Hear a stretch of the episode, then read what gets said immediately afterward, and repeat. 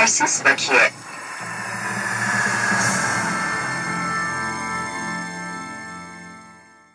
Yetersiz Bakiye hoş geldiniz. Ben Yamaç Okur. Serkan Çakarer. Ee, bu hafta ana temamız Türkiye'deki sinema eğitimi e, olarak belirledik Serkan'la beraber. Ama e, bu konuyu konuşmadan önce istersen Serkan haftanın olaylarına bakalım. E, Öğrenciden güzel bir haber geldi. E, e, bu seneki ilk toplantıda 3 e, Türk projesi birden destek aldı. 4 tane Türk projesi başvurmuştu bildiğimiz kadarıyla.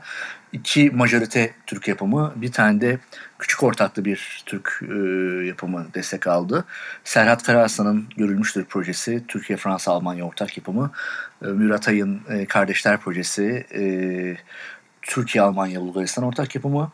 E, Bunlar büyük ortaklık projeler ve aynı zamanda Nadir Öper'in yapımcılığını yaptığı Suriyeli bir kadın e, yönetmenin e, sanırım Gaye Jiji'nin e, Kan Atölye'de olan projesi My Favorite Fabric destek aldı. Güzel bir olay tabii. İki tane e, Türk projesinin birden destek alması ana e, o, büyük ortak olan projenin. Bu arada projenin yapımcılarından bir tanesi de görülmüştür projesinin evet. Serkan. Tebrikler Serkan.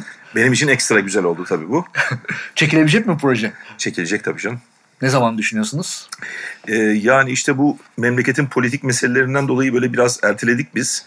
Ee, çünkü bizim böyle bir cezaevi vesaire gibi yerlere de ihtiyacımız var ve işte izin alma konusunda biraz zorluklar, sıkıntılar yaşanıyor, ediliyor diye. Ee, ama yani önümüzdeki işte birkaç ay içerisinde falan tam tarih belirlenecek. Normalde biz bunu böyle bir Mayıs-Haziran gibi belirlemiştik. Bir ihtimal yani bu şey durumuna göre belki bir Eylül'e bırakabiliriz. Şimdi bu son gelişmeler ışığında değerlendireceğiz. Tabii yani biz böyle bir o halin olmadığı bir dönemde çekmek istiyoruz ki. İşte bu cezaevi vesaire falan filan real yerlerde çekmek istiyoruz. Dekorda falan çekmek istemiyoruz. Ee, durum o yani. Bu, bu üç projenin ortak özelliği Üçü de ilk film projesi. Yönetmenlerin ilk film projeleri, ilk evet. uzun metrajları. Türkiye'de e, büyük orta olan projelere baktığımız zaman da e, iki projede bakanlık destekli. Evet e, güzel yani bakanlık fena. Yani 2016 performansından sonra böyle seneye direkt iki toplantı ilk toplantıda hemen iki e, destek bir de minority ile başlamak bence Geçtiğimiz iyi. sene sadece e, bunu konuşmuştuk. Nuri Ceylan'ın projesine destek vermişti. Evet. Başka hiçbir proje yoktu. Bu sene iyi başladık. İnşallah yıl boyunca da böyle devam eder. E, haftanın olaylarında ikinci konuşmak istediğimiz konu e, Kültür ve Turizm Bakanlığı'nın e, Sinema Genel Müdürlüğü'nün sayfasında bir haber gördük. Türkiye ve Rusya için 2019 özel olacakmış. Biliyor musun Serkan niye özel olacağını? Bilmiyorum. E, hemen okuyorum sana. Cumhurbaşkanı Erdoğan'ın Rusya ziyaretinde imzalanan anlaşmayla 2019 Türkiye-Rusya Kültür ve Turizm Yılı ilan edilmiş. Yakınlaşıyoruz galiba Rusya ile. Buzlar çözülüyor. Bu kapsamda iki ülkede edebiyat alanında konferanslar, sergiler, konserler, sinema, tiyatro, opera, bale gibi kültürel faaliyetler gerçekleştirecekmiş. Dedim ve 2-3 gün önce de bir mail aldım hatırladım. Ee, Rusya'da bir Türk film haftası, Rus Türk-Rus iş adamları tarafından düzenlenen bir film haftası varmış. Demek ki hemen böyle bir hareket başlamış bu haberi alan e, gruplar. Göreceğiz yani Türkiye ile Rusya arasında ben hiçbir ortak yapı falan hatırlamıyorum e, sinema alanında. Belki öyle bir ülke, öyle bir şeyleri yok. Valla Orta Doğu'da bu işler çok hızlı değişir. Ya 2018'de vazgeçilebilir yani onu bilemiyorum. 2019 olsun görelim diyorum. Evet. Ee, esas konuşmak istediğimiz konu tabii e, bu haftanın bu haftaki olaylarımızda Milli Kültür Şurası. Kaçıncısı düzenlenmiş biliyor musun Serkan Milli Kültür Şurası'nın? 5 midir 10 mudur? Bir fikrin var mı? Sen bilirsin böyle konuları. Ya benim bildiğim kadarıyla basından üçüncüsü düzenlendi. Ne, ilki ve Ama yani hani 40 yılda üçüncüsü yapıldı gibi yani. Böyle. 40 yılda. Birincisi ne zaman yapılmış? 1980'lerde yapıldığını biliyorum ha, 12 ben. Eylül dönemi yani. 12 Eylül döneminde Allah yapılmış. Allah, Ondan sonra bir... Generaller mi yapmış yani o dönem? Herhalde yani Milli Güvenlik Kurulu falan vardı zannediyorum o, o dönemde diye biliyorum Allah ben. Allah. Ondan sonrası böyle gene bir 80'lerin sonu böyle 90'ların başı gibi yapıldı. Çünkü bunu da şuradan biliyorum ben bu üçüncü şura yapılırken 28 yıldır işte yapılmıyordu falan filan gibi bir şey deniyor. Yani dolayısıyla üst üste koyduğu zaman böyle 40 yılda 3 yani ortalama işte e, baktığın zaman 10 küsür yılda bir yapıyoruz yani biz bunu. Ne konuşulmuş acaba ilkinde şöyle bir hatırlıyor musun? Bakmış mıydın? Yani ilkini ben bakmamıştım da böyle ikincisini bakmıştım böyle bir basında falan çıkan şeylerde. Sinema ile ilgili orada böyle bir film arşivi kurulmasıyla ilgili bir şey vardı. Yani onun dışında daha geneldi, daha şeydi. Ee, çok böyle bir enteresan bir şey hatırlamıyorum aslında yani o dönemden. Üçüncüsünü ama takip ettik tabii yani hepsini. Üçüncüsünde sen davetli miydin, katıldın mı? Ben yok, bir... yok abi ben davetli falan değildim tabii ki yani. O kadar milli bulunmadığımız için biz çağrılmadık ama e, yani oraya davetli olan insanlar vardı. Bir de bir takım komisyonlar kuruldu ve komisyonların bir tanesi de e, sinema ile ilgili aslında konuştu ve bununla da ilgili işte bir e, sözlü bir bildiri yayınladılar. Şimdi e, Sinema, Radyo ve Televizyon Komisyonu kurulmuş. Ben sana hemen komisyon başkanı ve üyelerini e, okuyayım ki zaten sonuç bildirisinde komisyon başkanı okudu. Komisyon başkanı Deniz Bayraktar. Hı hı. E, Kadir Has Üniversitesi'nden hocamız. Üyeler tarafında alfabetik sırayla Ali Can Sekmeç, Amber Türkmen, Burçak Evren, İhsan Kabil, İsmail Güneş, Mehmet Ozdağ, Bozdağ pardon, Nazif Tunç, Özhan Eren, Semih Kaplanoğlu. Hı hı. Ee, komisyon bu kişilerde oluşmuş. Biraz böyle bir baktım ben e, sonuç bildirgesine. Biraz da böyle uzun da böyle bir anladığım kadarıyla 2-3 gün kapanmış bir komisyon. Ve işte hani neler var sorunlar sektörde. Bunları böyle bir e, kağıda dökmüş sonra da okumuşlar. Fakat bana biraz uzak geldi yani sektörden söyledikleri. Yani komisyona baktığımda da evet elbette değerli insanlar var ama e, yani olması gereken de bazı insanlar yok gibi. E, istiyorsan bir üzerinden geçelim. Neler konuşulmuş? Öneriler neler yapmışlar? Valla şimdi belli gruplar var yani aslına bakıldığı zaman önerilere. İşte birinci grupta aslında işte ne bileyim bir sinema müzesinin kurulması, sinema arşivinin kurulması, e, işte film bankası kurulması, bir sinema film fonu kurulması falan gibi. Ha bu Ahmet Yesevi Film Fonu mu? Ahmet Yesevi Film Fonu e, gibi şeyler var. Bir grupta işte bu sinema tarihi ve araştırmaları ile ilgili bir bölüm ben bir şey yaptım hatırlıyorum. İşte burada da ne bileyim işte sinema tarihi yazılsın, işte sinemanın başlangıç tarihi tekrar bir gözden geçirilsin falan gibi böyle bir şeyler var. İşte üniversitelerde sinema televizyon öğrencileri için bir takım işte teşviklerin, desteklerin yapılması ile ilgili var. İşte yapımla ilgili desteklerle ilgili böyle bir acayip bir bölüm var. Aha. Telifle ilgili bir bölüm var.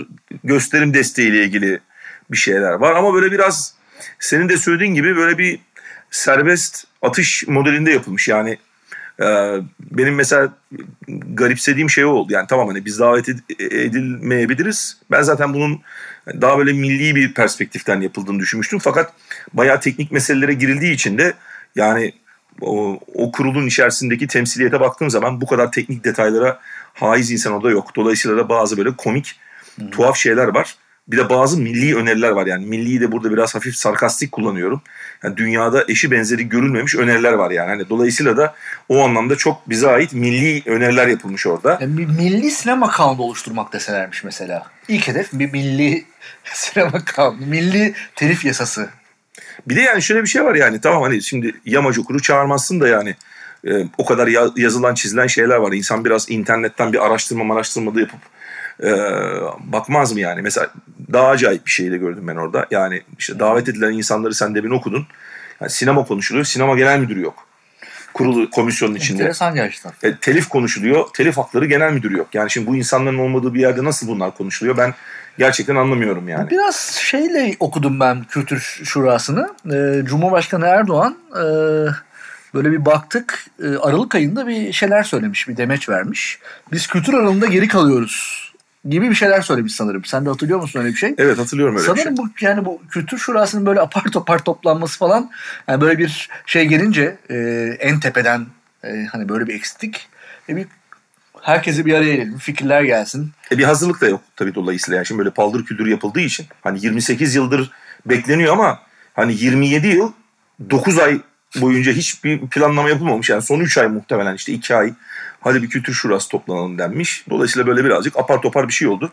Yani şahsım adına söylüyorum. Yani ben bunu maalesef çok ciddiye alamıyorum. Çünkü burada gerçekten tuhaf tuhaf öneriler de var. Mesela 5224 sayılı kanun var. 5846 sayılı kanun var. Zaten burada önerilen konuların bir kısmı o kanunların taslaklarında yer alıyor. Ya o kanunlara atıfta bulunulmadan sanki ilk kez aklına insanların geliyormuş gibi böyle bir sürü öneriler yapılmış Yani burada. mesela benim en komik giden şeylerden bir tanesi sinema tarihiyle ilgili kuruluş tarihinin Kasım 1896 olarak belirlenerek yeniden gözden geçirilmesi. Yeni bir öneri yapılmış. Sen bana kom- yani böyle bir kültür birleşir aslında. yani bu hani böyle öneri yapılacak bir şey değil ya tarihsel bir şeyden bahsediyoruz. Evet eskiden böyle diziler vardı böyle erkekliğin kitabını yeniden yazıyoruz falan diye.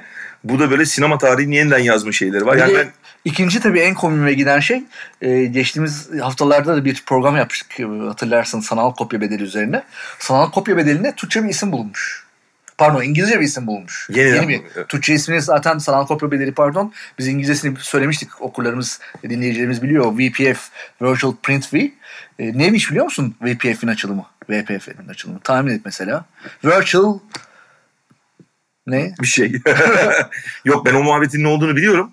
Ee, onu biz zaten duyduk ve ben sonra da bir şekilde e, Semih Kaplanoğlu ile bir telefon konuşması yaptık. Ben onu uyardım yani. Abi bak böyle yapmayın çünkü gerçekten çok gülerler. Hani bir sürü zaten gülünecek şey var da bu tam böyle tüy dikme gibi oluyor dedim. Onu böyle paldır küldür düzeltip baskıya girmeden en azından yazılı versiyonu düzelttiler. Mi? bayağı vertical product format diye bir Vectoral Product Format demek. Evet, Vectoral Product Format demişler. Ben Vectoral Product Format'ın ne olduğuna baktım girdim Tamam. internetten. Neymiş? Bu böyle askeriyede kullanılan böyle bayağı bir kartografi deyim yani. Bu işte bir takım bir konunun bir pozisyonun yerini belirten. Bu VPF harflerinin yani VPF'in kısaltması değil Evet mi? VPF çünkü bir dosya var. Yani VPF uzantılı dosyayla zaten sunuluyormuş. Muhtemelen Google'a girip VPF yazdıkları zaman karşılarına bu çıkmış yani. Hani bizim Seyap'ın Meyap'ın sitesine girselerdi ya da bizim podcast'ı bir dinleselerdi mesela hani böyle büyük bir hazin hata yok. Mesela şeyler falan yazıyor VPF'in içinde. Ee, Türkiye'de 10 yıldır toplanıyor ama bir tek Türkler veriyor, yabancılar vermiyor falan filan. Böyle mesela şeyler yazıyor yani hiç hiçbir e, hiç kimsenin bir kulak misafiri bile olmadığı e, anlaşılıyor böyle bir konuya. Böyle bir konunun orada gündeme getirilmesini ben garipsiyorum. Yani e, evet belki iyi niyetli yani böyle bir konuyu anlatmak istiyorlar ama yani hiç bilinmedik bir meseleye de bu şekilde yaklaşıldığı zaman da ya, ya bir ciddiyet yok. Mesela bazı başka şeyler var işte böyle stopajla ilgili vesaireyle ilgili. Ya orada da mesela hiçbir çalışma yapmadan, hiçbir rakam olmadan yani hiç orada ne bileyim maliyeden, gümrükten, şuradan buradan bürokratın olmadığı bir ortamda bunların konuşulması da hani ben hani hiçbir sonuç alınmayacağını şey yapıyorum. Benim temel olarak ama gördüğüm konu hani evet yani bir sektöre uzaklık, sektörün uluslararası ve ulusal sektörün e, terminolojisiyle ilgili de böyle bu kadar uzaklıkın yanı sıra yapılan önerilerin hepsinde şöyle bir sıkıntı var ve ben bunu da işte iki gündür üç gündür toplantı halindeydik başka bir vesileyle orada insanlara söyledim. Burada yapılan bütün öneriler son derece böyle devletin işte o günkü işte neyse iktidar onun alanına çok açık ve dolayısıyla suistimal edilmeye ya da bir takım politik kayırmacılığa karşı büyük eşitsizlik yaratmaya açık olan öneriler. Yani bazıları böyle bayağı piyasadaki rekabeti bozacak nitelikte, bazıları belli filmlerin öbür filmlere göre bir takım politik angajmanlardan dolayı bir anlamda pozitif ayrımcılığa tabi tutulacağı yönünde ciddi problemleri taşıyan şeyler. İşte bilet satın almalar, şunlar mesela banka ile ilgili bir şey söylenmiş. Yani o konuyla ilgili ben kimsenin orada çok detaylı bir bilgisi olduğunu falan zannetmiyorum. O model garip bir model, öyle bir model dünyanın hiçbir yerinde yok vesaire vesaire. Yine benim garibime giden şeylerden bir tanesi orada e, sınıflandırma ile ilgili e, sinema eserlerinin talim, talim terbiye kurullarından geçirilerek sınıflandırılması falan gibi bir şey var. Onu anlamadım. Neyi kastediyorlar acaba orada? E, Onu bir sorarız biz yani şeydeki sonuçta bu insanları biz tanıyoruz. Yani gideriz şuraya katılmış insanlara sorarız. Yani siz bu talim terbiye ederken neyi kastettiniz yani? Yeni bir yenilik mi getiriyorsunuz? Şey mi yapıyorsunuz diye sorarız. E, şey tabii söylenilmiş. Yani bu son dönemde tartışılan bir konu. Malum ekonomiyi canlandırmak için e, hükümet e, dizi önlem tedbir alıyor son dönemlerde. Bu önlemlerde belirli sektörlerde işte KDV indirimleri vesaire falan var. Sinema sektöründe de kültür alanında e, yaratıcı alanlarda da böyle bir KDV indirimi, stopaj falan konuşuluyor son dönemde. Hatta bir gazete benden bununla ilgili bir yakın bir zamanda bir görüş istemişti. Bu buraya da girmiş e, 3. Milli Kültür Şurası'nın e, sonuç bildirgesine. Orada bir kafa karışıklığı var. Yani mesela KDV indiriminden bahsediliyor ama istihdam veya farklı alanlar yani canlandıracak sektörü başka şeyler de var. Bunlar pek konuşulmuyor. Yani işte bunlar böyle dediğin gibi yani işte o bir önceki şurada da mesela hani işte bir film arşivi oluşturulsun denmiş. Burada da mesela film arşivi oluşturulsun denmiş ama bu sefer adı konmuş. Metin Erksan film arşivi olsun denmiş. Mesela zaman oluyor hani, mu? Metin Aksan denince oluyor hani mu 28 yıl içinde mesela hani o arşiv oluşturulamamış. Şimdi denmiş ki Şimdi arada Metin Aksan öldü isim ama. aramışız biz 28 Yani. yıldır demek yani. Hani- Sevgili Metin Aksan arada kaybetti. Evet yani Metin Aksan'a mal olmuş yani arşiv kurulması. Metin Aksan adı olsun denmiş. Ee, yani Metin bir- Bey'le Metin Bey'le ilgili enteresan bir şey anlatacağım madem arşiv. Yani kendisi biliyorsunuz Türk sinemasının en şanslı üniversite yönetmenlerinden bir tanesi. Yani otör yönetmen deyince o kuşaktan ilk akla gelen adamlardan bir tanesi yönetmenlerden. Ee, biz işte Mithat Alan Film Merkezi'nde çeşitli retrospektifler yapardık. Hani yönetmen retrospektifleri. Ve malum Türk filmleri bulmak hep zordur. Bunlarla ilgili arşivlerde bir ara bence bu arşivcilik de bir tema olarak konuşalım. Enteresan şeyler çıkabilir. İşte yanan işte arşivler vesaire falan. Mimar Sinan'da Mimar Sinan TV Enstitüsü'nde bulunur bunlar. Sami Bey'in, Sami Şekaloğlu'nun kurduğu. İşte biz de Metin Erksan'ın retrospektifini yapacağız ve filmler lazım. Ben de telefon açtım falan. Metin Bey de kolay bir insan değildir. Dedi ki işte Metin Bey işte şeyde duruyor filmler. Mimar Sinan'da. Buradan alabilirsiniz e, dedi. Ben de telefon açtım. Hatta bu konuyu başka bir yönetmenle daha yaşamıştık. Memduh Ünlü retrospektifini yaparken yaşamıştık. İki hoca da Mimar Sinan'ın değerli hocaları. Yıllarca ders verdiler. Oradaki arşivden ya biz bu filmleri veremeyiz. Burada veremeyiz. Çünkü o formatlar öyle duruyor, makaralarda duruyor falan gibi yanıtlar gelmişti. Yani işte Metin Erksan arşivi konuşuluyor ama kendi ders verdiği üniversitede bile filmler var ama onlar aslında seyredilir durumda değil falan filan yani. Hani e, çok ciddi bir e, sıkıntı var o noktada arşivle bağlantılı. E, inşallah tabii iyi olur. Üçüncü Milli Kültür Şurası'nın sonuçları bilmiyorum. E, hani bu e, hükümete, Kültür Bakanlığı falan bunu nasıl hani bakanlara mı veriyor bunun sonucu? Hani nasıl bir aksiyon planı alınacak? Ama yani şimdi, şimdi biraz da Türkiye'deki şu anda sinema sektörünün hangi durumda olduğunu yani ne kadar yani buradaki komisyondaki arkadaş yani başka mesela şöyle şeyler falan yazıyor işte TRT'nin bünyesinde belgesel animasyon gösteren Arte benzeri bir kanal oluşturulsun falan.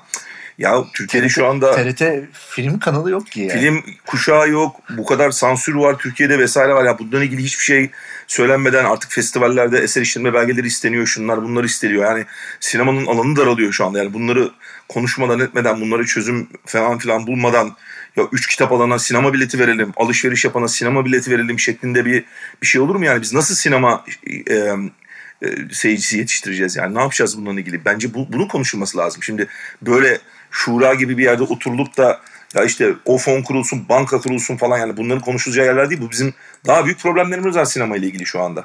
Yani insanların işte daha çok sinemaya gitmeleri vesaireleri falan filan tamam önemli de bir sinema izleyicisine yönelik nasıl genel politikalar olacak? Nasıl şeyler olacak? İşte geçen toplantıda belirlediğimiz hedefler ne olacak? Sinemanın hedefleri ne olacak? Bu hedeflerin konuşulması lazım burada yani. Bu şimdi kalkıp da işte tekrar gösterimlerde telif hakkı ödensin diye bir şura bildirgesine madde girer mi yani? Zaten bu 5846 taslağında bu var. Copyright deviyle ilgili gene maddeler var. Yani gerçekten ben çok şaşırdım yani. Ee, ben aslında şeye şaşırdım. Bunların böyle çıkmasına şaşırmadım. Ya o şuranın böyle konulara girmesine şaşırdım. Ben o milli kültür şurası falan deyince ben onu başka politik, ideolojik, başka tarzda böyle bir toplantı olduğunu düşündüm. Yani seçilen insanlar, giden insanlar ya da davet edilen kitleyi düşünerek. Yani ben o anlamda kendi adıma bizim gene bir sektör olarak eğer bunu ciddiye alacaksak derlenip toplanıp belki bunlara da atıfta bulunan bir raporu gerçekten bakana en azından yazılı olarak sunalım derim. Yani illa yani şura ile ilgili bizim görüşlerimizi bildirmemiz için şuraya da birlikte gitmemize gerek yok. Kurum olarak yapımcılar, yönetmenler bir araya gelelim ve gerçekten bunu daha sistematik bir şekilde vesaire bir şekilde daha ciddi bir yazılı formata dönüştürerek sunalım derim. Benim önerim budur. Evet. Bence isabetli olur. Bunun üzerine çalışmaya değer. İstersen e, bu haftaki ana temamıza gelelim. E, sinema okulları, Türkiye'deki sinema eğitimini biraz konuşalım dedik e, bu hafta.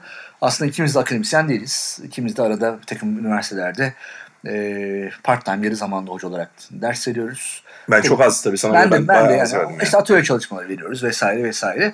Ben şahsen ders vermeyi seviyorum. Hani öğrencilerle bir arada olmayı. Yaştan karşılıklı beslenen bir alan. Yani sinema eğitimi üzerine de ee, çok fazla akademisyen arkadaşımız var çeşitli yerlerde. Takip de etmeye çalışıyorum. Ee, yani benim naçizane kendi fikrim özellikle yani sayıları tabii çok hakim değilim. Ama yani Türkiye'de e, sinema eğitimi ya Güzel Sanatlar Fakülteleri ya İletişim Fakülteleri alanında e, veriliyor. Ve e, bundan yani 9-10 yıl önce mesela araştırdığımda 40'ın üzerinde vardı. Okul şu anda bilmiyorum sayıyı açık konuşmak gerekirse ama tahminim 50'nin üzerindedir. Ve bunların ağırlığı İstanbul'da. Çok fazla özel üniversite var. Çok fazla Anadolu Devlet Üniversitesi açıldı.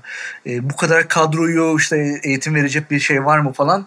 Yani bunlara biraz gireriz ama hani ikiye ayrılıyor bence sinema eğitimi dünyada. Bir film studies yani film çalışmaları denilen alan var. Daha teorik aslında bir sosyal bilim dediğimiz bir alan. Bu biraz yeni dalgadan sonra çıkan işte film araştırmaları alanı çıkan yurt dışında daha Amerika'nın öncülüğü ettiği bir alan. Şimdi bayağı sosyal bir disiplin olarak, bilim olarak okutuluyor. Mesela culture studies de böyle bir alan. Kültürel daha kuramsal yani. Evet, daha kuramsal. Bir de daha production dediğimiz bir alan var. Yani üretime yönelik bir alan var. Türkiye'de böyle bir hibrit bir model var. Yani sinema okuluna giren öğrenci iletişim veya güzel sanatlar. Yani buradan yönetmen olarak mı çıkacak? İşte atıyorum sinema yazarı ya da sinema tarihçisi kuramcı olarak mı çıkacak çok belli değil. Ve e, baktığımız zaman tüm e, bütün bu bölümlerin ortak özelliğine aslında bütün eğitimlerin aynı olduğunu görüyoruz. Yani giriyor hepsi aynı baştan sonra. Fark yaratan biraz daha işte hocaların farklı oluyor. Bazen bazı iyi hocalar oluyor ve başka yerlere götürüyor ama eğitim modeli çok birbirine yakın ve birbirine aynısı ve baktığın zaman da atıyorum işte 50 tane üniversite desek her senede buradan 50 tane öğrenci çıkıyorsa tamamen genelleştirerek söylüyorum hani rakamlara tam hakim olmadan işte 2500 tane öğrenci mezun oluyor. Aslında bu öğrenci sektördeki şey nedir ihtiyaç? Senarist ihtiyacı mı? İşte televizyonlarda çalışacak insan ihtiyacı mı? Yani böyle bir model analiz olmadığı için ve bu insanlar aslında sektöre e, hazır olmadan girdikleri için aslında çoğu sektörde iş bulamıyor. Yani bunu çok duyarız. Sinema TV okudu başka bir iş yapıyor falan filan.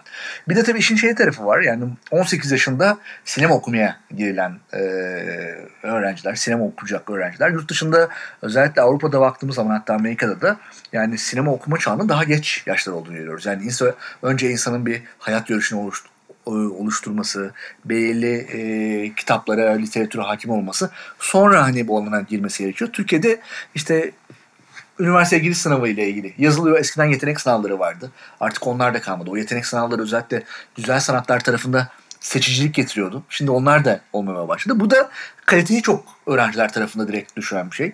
İşin akademisyen tarafına baktığımızda e, sektörle akademisyenler arasında çok büyük bir uçurum olduğunu görüyoruz. Çok az sektörden ders veren kişi var. Pratiğe dayalı çok az e, eğitim veriliyor. E, benim genel böyle bir kabaca gözlemim o. Bilmiyorum sen kendi öğrencilerden gördüğün, e, senin gözlemin nedir Türkiye'deki sinema eğitimi üzerine? Yani şimdi benim tabii sana göre daha az şeyim var, deneyimim var. Böyle bir e, sene ben böyle bir master öğrencilerine e, ders verdim. iki dönem. E, sonra da bir Bilgi Üniversitesi'nde çok kısa böyle bir şeyim oldu, deneyimim oldu.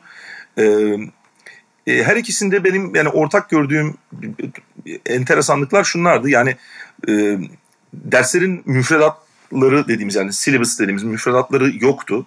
Ve onların hepsini ben hazırlamak zorunda kaldım mesela. Yani bir kaynak kitap e, üniversitenin ya da yazılı vesaire falan filan da yoktu.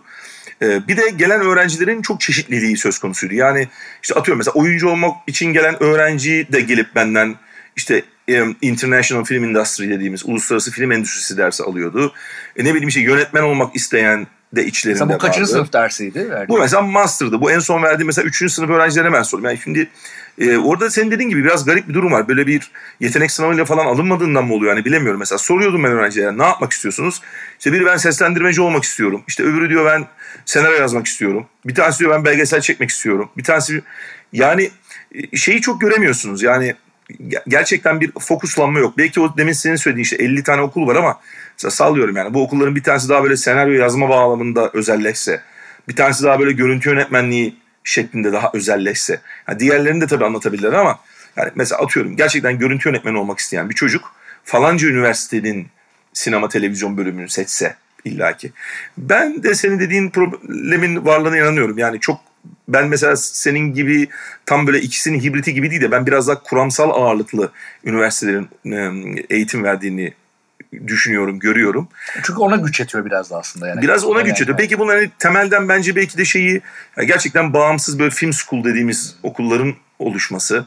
Buradan gerçekten e, e, o, o, o e, o tip öğrencilerin gitmesi, e, gelen e, öğretim görevlisi ya da işte ne bileyim sektörden insanlarsa bunlar için de işte belli bir takım havuçlar olması lazım. Yani gerçekten ya siz bunu profesyonel olarak yapıyorsanız bunun parasal bir karşılığı olması lazım ve siz şey diyebilmelisiniz. Aa ben işte bir dönem ya da iki dönem iç iş güç yapmayacağım. Tamamen burada işte öğrencilerle geçireceğim bu bir yılımı demeniz lazım. Ee, bunun hem bir parasal bir karşılığı olması lazım. Okulun bir takım imkanları olması lazım. Yani size bir takım projeleri gerçekleştirebilme anlamında işte bunların da ben çok olmadığını gördüm aslında. İşte kısa film çok takip etmeye çalışıyorum ben. Yani her sene çok izliyorum. Yani kısa filmlere baktığınız zaman aslında şeyi anlayabiliyorsunuz. Hani oradaki kaliteyi ne olduğunu yani dijitalleşmeyle beraber son yılda kısa film üretimi çok arttı. E, üretilen kısa filmlerin büyük bir çoğunluğu %90'ı aslında öğrencilerden geliyor. Ama hani ciddi bir şey var orada yani. hani bir vizyonsuzluk, yetersizlik, üretilen kısa filmlerde. E, tabii elbette iyi kısa filmler üretiliyor. Hani bir tanesi bu kısa filmlerden görebiliyoruz. İkincisi e, özel okullarla ilgili bir şey söyleyeceğim. Dönem dönem bazı özel okulların kadroları daha iyi oluyor.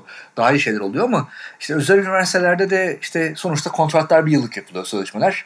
İşte atıyorum iki yıl sonra oranın kadrosu da alıp başka bir kadro oluyor. Yani böyle bir süreklilik yok özel üniversitelerde. Şöyle bir şey de gördüm ben mesela. Sen onu sen de görmüşsündür, gözlemlemişsindir. Böyle şey tipi bir yani devlet üniversiteleri böyle midir bilmiyorum da yani şöyle bir şey duydum ben mesela. Ya işte bizim okuldan mezun olanların iş bulma oranı bilmem ne kadar falan filan. Ya yani böyle sanki hani e, sektörde daha nasıl rahat iş bulur bizim mezunlarımız evet. gibi böyle bir perspektifin de böyle bir alttan alta ben olduğunu biraz böyle gördüm yani. O hani o bir kriter olmuş mesela. Yani evet yani şu okul var ama işte bu okul öyle değil. Buradan mezun olduğun zaman işte burada öğretmenler daha böyle sektörden öğretmenler ya da işte biz böyle daha sektöre yönelik insan yetiştiriyoruz. Dolayısıyla daha rahat iş bulunuyor. Ama işin şöyle bir gerçekliği var işte yani kendi yaptığım işlerden biliyorum işte. Hep genç yapımcılar ararız hani yetiştirmek üzere. Ya yani ben herhangi bir sinema okulundan hayır ben yapımcı olacağım. Buraya gideyim çok az öğrenci var. Yani o vizyonda olan ya da o öğretmenlerin, hocalarının yönlendirdiği. Bu aynı şey senaristlik için olabilir. Yani yani o okulda eğitim alan öğrenciler sinema veya dizi sektöründe iş yapabilecek donanıma sahip olarak çıkamıyorlar. Yani bunun bir sürü nedeni var. Ama yani bir şekilde bir kopukluk var. Yani stajlar da öyle. Mesela staj yapmak istiyorum diyor. E, sinema sektöründeki staj şöyle olmaz ya. Dizide haftada bir gün çalışarak staj yapamazsın. Yani bayağı iki ayı, üç ayını ayırman lazım. Ya da bir uzun metrajlı staj yapacaksan bayağı iki ay rejide olman lazım falan. Yani böyle haftada bir gün yapılarak staj hani olamaz. işin doğasına aykırı. Ya da bir tabii meraksızlık da var. Ne bileyim yani artık internet çağındayız her türlü bilgi ulaşabilir durumda. Her türlü film seyredilebilir durumda. Yani çocuklara soruyorsun bir takım yönetmenler falan. Bir sürü şey izlenmemiş işin yani hani temel e, şeyleri. Sen mesela çağrıldın mı yani herhangi bir iletişim fakültesine? Yani bilmediğim için soruyorum. Ya işte Yamaç Bey gelin biz yapım sinema ile ilgili bir, bir ben, takım ben paneller dönem, yapıyoruz. Ben dönem, ben dönem dönem e, konuk hoca olarak da derse çağrılıyorum. Yani bir sürü üniversiteden öyle hani her sene böyle 4-5 e, özel vesaire e, davet alıyorum. Gidiyorum da arkadaşlarım var. Yani tek tek iyi oluyor o tek dersi vermek ama o derslerin çoğunda şeyi görüyorum. Evet ilgiyle dinliyorlar ama yani anlatıyorsun anlatıyorsun falan yani ne olmak istiyorsunuz diyorsun soruyorsun mesela. Sınıfın dörtte üçü yönetmen olmak istiyorum diyor mesela. Hı hı. Halbuki yani yok öyle bir yönetmen. Bu biraz aslında Amerika modeline benziyor. Amerika'da da çok sinema okulu vardır. Benim bildiğim Amerika'daki istatistikler böyle işte yüzde beşi falan yönetmen olur sinema okullarından çıkanların. Türkiye'de de böyle bir istatistik var neredeyse. Yani o okuldan çıkacak kişinin yönetmen olma şansı çok zayıf ve farkında değil. Girerken de farkında değil, okurken de değil. Yani mesela yönetmenliğin tam ne olduğunu bilmiyor belki. İşte daha işte şey e, e, bir yandan şey de yok normalde bir sinema okulunda, film okulunda kısa film çekilirken bazı filmde sesçi olursunuz, bazı filmde kurucu olursunuz. Böyle bir imajı usulü vardır ve yani bir setin her türlü alanını görürsünüz. Burada öyle bir şey de yapılmıyor. Yani sen iyi, iyi bir yönetmen aslında biraz yapımcılığı da bilmelidir. Yani temel yani film okullarının en büyük avantajı o network yaratmasıdır. O arkadaşlık ortamı yaratmasıdır. Çok böyle birbirlerini itekleyen, e, yüreklendiren bir ortam da yok. Yani kısa film oranına baktığım zaman yani. Mesela bazen böyle bir gruplar çıkardı eskiden. İşte böyle beş tane kısa film üretildi. Aa bak böyle bir insanlar geliyor deriz. Pek onları da göremiyorum. Böyle bir heyecan yetimi de e, var. Dolayısıyla işte özel okullara aslında öğrenciler girerken ciddi bir para da veriyorlar.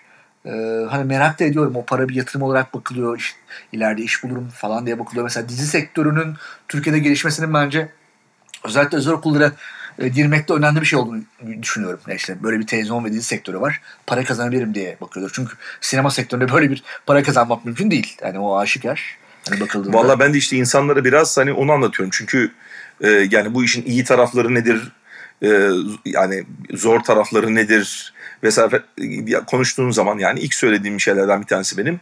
Sinema sektörünün e, işte zorlukları sinema sektörüne girmenin zorlukları yani bir, bir sürü tabii keyifli tarafı var vesairesi var ama işte bu geçimle ilgili vesaireyle ilgili şununla ilgili bununla ilgili konularda hani çok ailelerin e, istemeyeceği şeyler yani aileye karşı yapılan şeyler. Sanırım bir hobi o yani böyle merak olarak giriyor hani girelim falan. Bir sonra da bir hayal kırıklığı oluyor gibi düşünüyorum ben hep öğrencilerin çoğunda benim gözlerimden ama tabii onlardan süzülenler gerçekten yapmak isteyenler de giriyor. Yani şimdi öyle bir yaş değil var. Ama en temel konu dediğim gibi o meraksızlık yani. Soruyorsunuz işte o filmler izlendi mi? En son izlediğin Türk filmi ne diye soruyorsun falan.